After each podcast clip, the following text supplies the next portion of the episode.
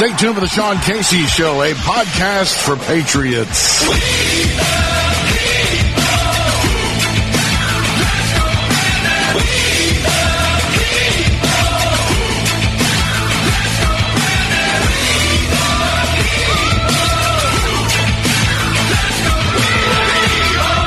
Welcome back to the Sean Casey Show, a podcast for patriots. It's our Saturday uh, weekly The Casey commentary. Uh, it's uh, once again uh, J6. Uh, it's time for a little truth telling about what happened that day and in the aftermath. Uh, since the J6 Soviet style show trial continues in our nation's swamp, uh, Washington D.C. It's important that we get the rest of the truth out because what's fascinating to me in the three hearings that we've seen so far, remember, we've not seen a single witness or anybody that has taken the side of the president or has told the president's side of the story or has defended the president or anybody else uh, that went into the Capitol that day or some of the members of Congress who have been wrongly accused of uh, conducting recon tours. This is again uh, witness after witness uh, of uh, Democrats, establishment Republicans, never Trumpers, uh, etc., and just piling on, hoping they can somehow move the needle and poison the well so that Donald Trump will not be able to run again, uh, or perhaps even if they get really, really lucky, they'll get an indictment. but I don't think that's going to happen. Um, they just want to make sure that uh, they um, they kill his brand and rehabilitate Mike Pence and and others as well. But it's our job to to reverse that. Uh, so that's the reason why we do these commentaries and these podcasts. I do want to start out with the news that uh, John Solomon. Uh, on his Just the News site, uh, broke this story this week that the Capitol Police were first warned about the possible violence uh, at the January 6 protests two weeks before the planned rallies. So that means Speaker Crazy Nancy and uh, D.C. Mayor Muriel Bowser were both warned about the potential for violence and security situation prior to January 6th. And both of them, both of them turned down National Guard troops at the U.S. Capitol that day. Bowser turned down thousands of guardsmen uh, for political reasons. Uh, Chris Wray's FBI also refused to notify uh, the uh, the Trump administration and his cabinet secretaries they believe there could be a situation like the mass protests at the Capitol that took place. Pelosi also refused the guard uh, due to politics and due to optics. I do remember Capitol Police Chief Steve Sund said he had asked House and Senate security officials for permission to request the D.C. National Guard be placed on standby in case he needed quick backup. Again, uh, both Pelosi and Bowser turned them down. So again, this is something that uh, and let's not forget that the FBI had infiltrated the Proud Boys, uh, the Oath Keepers, uh, and, uh, and, and other organizations as well. They had operatives on the ground that day, but, uh, again, it makes no sense for your argument that you're trying to topple the U.S. government, overthrow or overturn the results of an election, and offer 20,000 guardsmen two days prior to your Save America rally. Uh, what was being, again, planned uh, was that there was a uh, an opportunity to try to delay certification uh, for about 10 days to make sure that they could go back and look at Arizona and Georgia and Pennsylvania and Michigan and Wisconsin, et cetera, to make sure everything was on the up and up. If it wasn't, uh, well, cross that bridge when we come to it. If it is, you had plenty of time to uh, certify and inaugurate or install, in this case, Joe Biden. And uh, the other uh, end result of that is that we have seen uh, in uh, many cases, the absolute unconstitutional behavior of many in the Injustice Department. I'm speaking of uh, we're now what uh, 526 days, if I'm not mistaken, where political prisoners are being held in the DC Gitmo, uh, in the American Gulag, uh, without a trial date, without bail. Um, and if you were listening on the other episode on Friday, you heard Dr. Simone Gold of Frontline Doctors who had walked into the Capitol building uh, that day with a megaphone uh, and just to you know political speech, freedom of speech, and it's her it's her house. The people paid for that house. It is the people's house. Uh, to charge anybody with a crime just for walking in when Capitol Police were inviting people in on the east side of the uh, complex, and she's going to two months uh, jail. She got a jail sentence of of two months. It's outrageous. It's it's un-American and unconstitutional. So Marjorie Taylor Greene, one of the few members of Congress, along with uh, Louis Gohmert, Matt Gaetz, and a few others, held a press conference this week uh, talking about uh, the injustice that the DC political prisoners, whether they did something wrong or not, if they did it, fine. They are, are guaranteed due process in the America that I grew up in and the America that I know and love. Uh, that is not being applied here. There is no due process. There is a denial of constitutional rights. And Marjorie Taylor Greene pointed that out this week. We went through justice for George Floyd, justice for him. But we don't see any justice for these people that went into the Capitol. None. Do you want to know how they're treated? I'll tell you what I saw. I saw men in that DC jail that hadn't had a haircut, hadn't couldn't shave. They were filthy, dirty, and disgusting. They looked extremely unhealthy because you know what? They can choose between going outside for maybe an hour a day or calling their family. Yeah, it's amazing that we have American political prisoners have been held for more than a year and a half in solitary confinement in seven by 10 foot cells, like, uh, for, t- for 23 hours a day. These prisoners have not been convicted of any crimes. They're being held in pre-trial detention for trespassing in the U.S. Capitol on J6. Their trials might not begin. Some actually have begun already, and there have been some convictions. Others have been released. But some are still awaiting trial a year and a half later with no bail. So some of them had spent a year and a half in solitary confinement. They've been denied bail. They have no ability to meet with lawyers in, in private. Anyway, they have one hour, one hour per day outside of these steel boxes for either solitary exercise, to take a shower, or to make a phone call.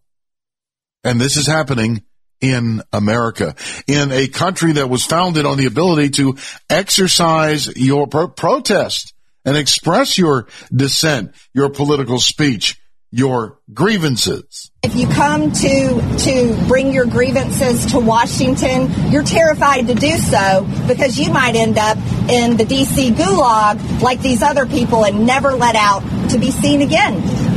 Is that what we're supposed to be as Americans? No. Absolutely not. But that's where we are. And I can't comprehend, I cannot comprehend why we allow it to happen. Why? Why do we allow it to happen? Well, because we don't have enough congressmen and women with the cojones to make a stink about it. Just a very few. It's a shame. I, and I would say that you should contact your congressman or congressperson and ask them, what are you doing uh, to get the J6 prisoners justice? All we're asking is for due process. If, uh, again, they should be able to meet bail, they get a trial date, and they get to answer the charges and mount a defense. But to sit and leave them rotting in these jails, some have committed suicide already because they couldn't take it anymore. It is so sad. And you have uh, someone like Dr. Simone Gold who, who, gets put in jail for two months for carrying a, um, a megaphone inside the Capitol building. Others like um, Antifa insurgents leader and BLMer John Sullivan.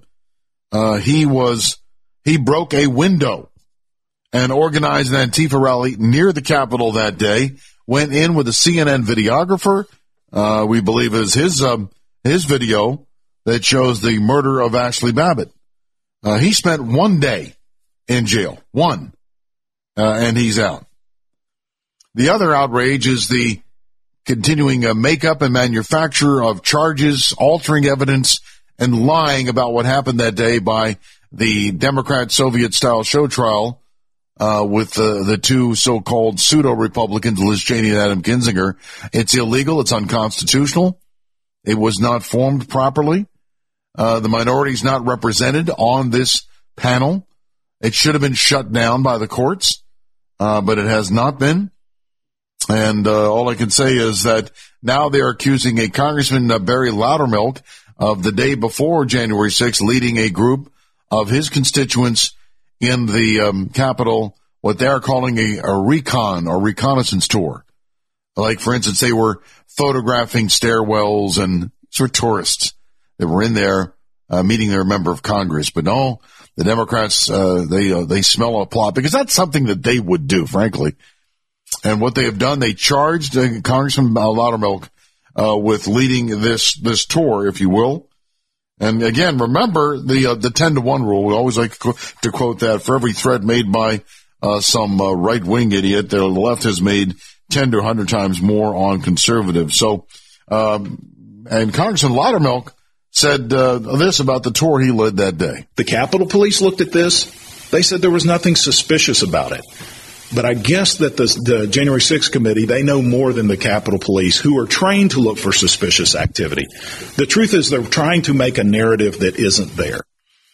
That's right. And the U.S. Capitol Police uh, Chief, Thomas Manger, uh, he has exonerated a Loudermilk of any wrongdoing, said there was nothing suspicious whatsoever about uh, their activity that day, and all the J6 committee had to do was to ask Loudermilk. The issue I have, January 6th committee never came and asked me about it.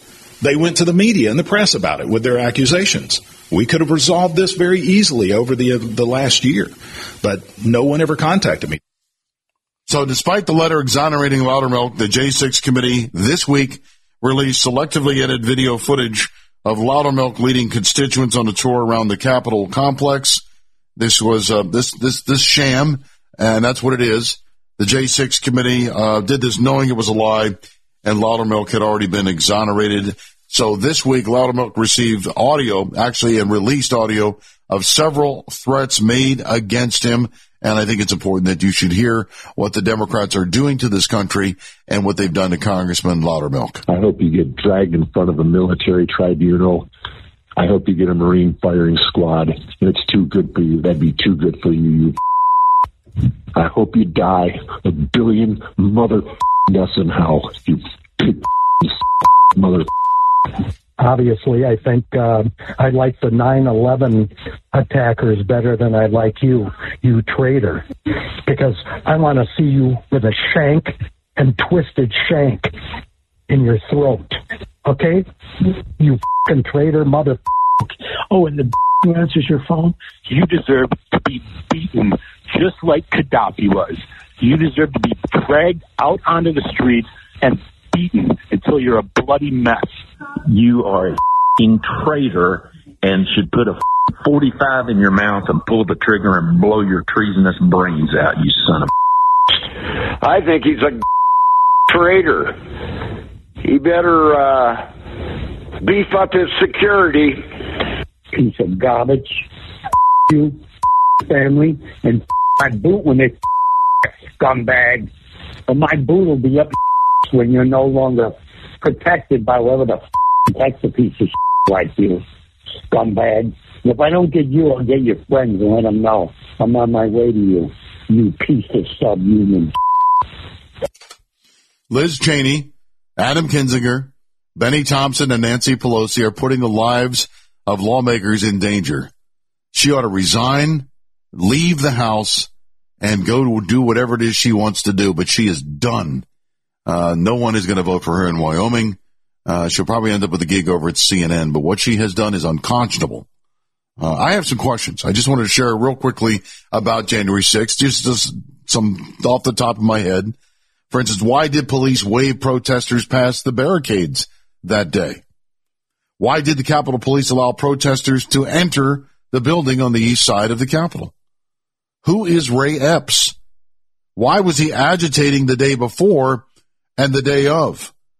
Why was he never charged? Actually, he was listed as a wanted suspect, and then all of a sudden his picture was taken down from the uh, Justice Department's website. How many FBI operatives were working that day? Some report as many as 20. We don't know. Uh, who was the tower man that had the, speaking of megaphones, had the bullhorn, was directing people to go into the Capitol? Who actually cut the fence that day to make it easier uh, for uh, the protesters or rally attendees uh, to go uh, closer to the Capitol. Where is all the surveillance video? 14,000 hours of it. How come that's not being made public for the rest of us to see in the name of transparency?